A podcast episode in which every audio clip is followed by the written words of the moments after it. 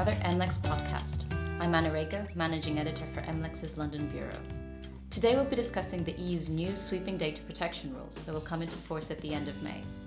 The GDPR will significantly boost European citizens' data privacy rights and empower them to stand up to those that misuse their intimate information. National data protection regulators in the EU will also get new powers, including the ability to fine offenders up to 20 million euros or 4% of their global turnover. I'm joined by Vesla Gladicheva, MLEX's senior technology correspondent in London. Vesla will take us through what companies should expect, the risks they are facing, in short, what's at stake with the GDPR. Hi, Vesla. Hi, Anna. Vesla, these really are the four letters on everyone's mind because there's a lot at stake, correct? Absolutely. The GDPR is becoming a mainstream um, topic, and a very clear illustration uh, uh, of this is that I'm now hearing more and more um, people talk about the GDPR on the London Metro network. Oh, really? So you're coming into work and people are, are concerned, they're discussing. Yes. Do they look worried or? More and more, yeah, absolutely. They, they, they say this is around the corner, we need to act on it. So it's, it's on everybody's mind. Um, can you take us through the main risks that companies will face after May 25th? Well, we know that enforcement cases and litigation will come from two directions national regulators and citizens or consumer civil society groups. The GDPR gives data protection authorities in the EU vast new powers. Regulators can open investigations into alleged infringers either on their own initiative or in response to complaints, and disputes in turn can end up before national or even EU courts. There's also the threat of direct legal action by individuals or civil society groups before domestic courts. This could include collective actions in some EU states, depending on how governments incorporate the GDPR into their national laws. So the, the European law will come into force on the 25th of May, but my understanding is that in some countries the law hasn't really been implemented into the rule books. Where do we stand at this point? Um, you're right, Anna. As of a month ago, only two European countries had implemented the GDPR, and that's uh, Austria and Germany. Um, so, if, if the other countries are late, that will likely result in uh, uncertainty for companies because um, they, of course, need to follow national national rules uh, as well as the uh, central GDPR text. So they will sort of assume that these new laws will be enforced, but also continue to enforcing the old ones. That's quite tricky. Yes, that seems to be the case, uh, and and obviously it remains to be seen whether EU countries uh, will respect the final May twenty fifth deadline. Uh, it seems like the national implementation laws are at various stages with the national parliaments.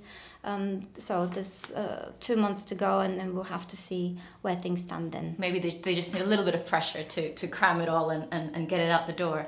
So, with the new GDPR, there is likely going to be cases that spill over borders. Mm. And the, the rules, they predict that there will be a cooperation mechanism, that it is overseen by new bodies. How far are these structures in place at this point in time? Well, this is uh, a responsibility by the EU uh, privacy regulators, so they're working very hard right now to, to uh, put in place the necessary technology and processes to, to cooperate uh, on enforcement cases uh, by May 25th.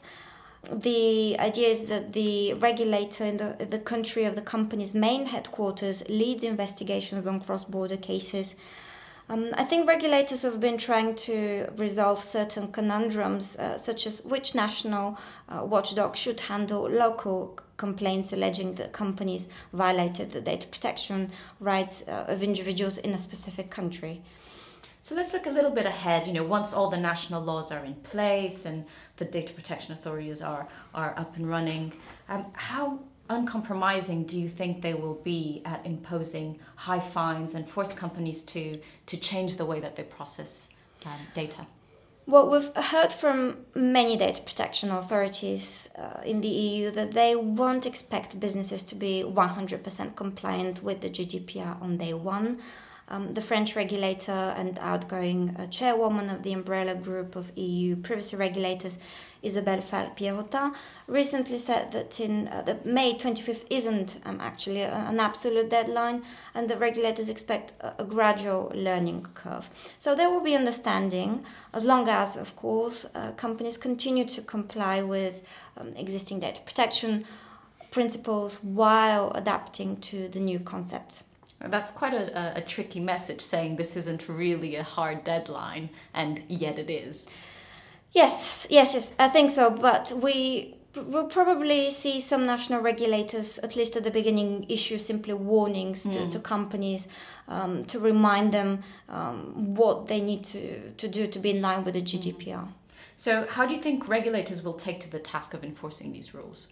So, I think that will depend on largely two factors. One is regulators' allocated resources, so budgets, staff numbers, infrastructure, and whether any levied fines will go back to the regulators' pockets or to the national treasuries. So we can imagine a scenario where if, if a national regulator hasn't been granted adequate budget to effectively perform its new tasks, and at the same time where uh, uh, the national law stipulates that any levied fines go towards the regulator's budget, then the regulator might well be tempted to, to hit uh, companies with, with large fines. And, and just briefly, the other factor I think um, in, in the likelihood of a, of a regulator reaching for significant fines lies with its willingness to, to change uh, its existing enforcement culture because uh, in, in some countries like in Belgium today regulators don't have the power to, to impose fines. So the ability to do so under the GDPR would be would represent a very big jump. So actually, we could find ourselves in a in a scenario where there will be differences in the way that regulators across Europe implement these rules, enforce the fines, even though mm. this was supposed to be a unifying project. I think so indeed, because um, actually member states have, have the freedom to, to tailor the GDPR to their domestic circumstances in, in a number of areas, such as employee data processing uh, or, or, the age at which online services should seek parental consent when dealing with children.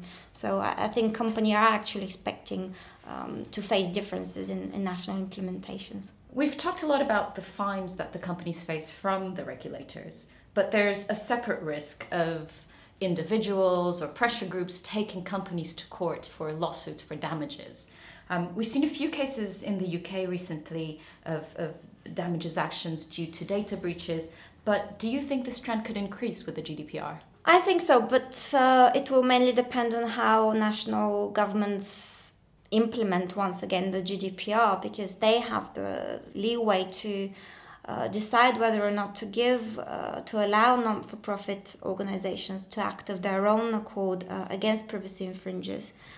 Um, however, I don't think that will open the door to unlimited class action type lawsuits because of certain protections at the same time in, in the GDPR. It won't be sort of a US style class action damages. No, I think um, no, that won't be the case. And just turning to, to the provisions in the rules, um, I imagine there will be a lot of debate about, you know, certain legal concepts um, in the text that, you know, are open to interpretation. What do you think is going to be the focus of these challenges? I would expect data breaches uh, and companies' failure to report them within 72 hours uh, to be high up on the list. 72 hours, that's a really short period of time. Yes, and, and this is one of the, the strictest um, obligations companies will need to respect uh, in the GDPR. But I also le- reckon that some of the six possible legal bases for processing personal information might trigger disputes. So, for example, it won't also always be clear what constitutes a company's so called legitimate interest to handle personal uh, data. And we know lawyers love to discuss these points. Um, yes, yes. so, on a, just a little wager here, on a scale from 1 to 10, how likely do you think companies will get themselves involved in serious enforcement action? Well, let me just say 5, because I don't actually think that offenders will face the immediate threat of fines in most EU countries. Um, a few regulators might rush to hand out fat fines, but most will lean more towards uh, mediating soft uh, settlements. In the long run, uh, I think we can expect more national cases to reach judges at the EU Court of Justice in Luxembourg, which will have to sculpt these precise rules that should apply in, to certain areas of the law. Vesla, thank you very much for sharing your insight on the GDPR. For our listeners, if you would like to read more about it, you can take a look at the stories below or log into www.mlex.com or follow us on Twitter at mlexexclusive for our latest coverage. That's all from us in London today. I'm Anna Rego, MLEX's managing editor here, and I'm joined by Vesela Gladicheva, senior technology correspondent. Thanks for listening and see you soon.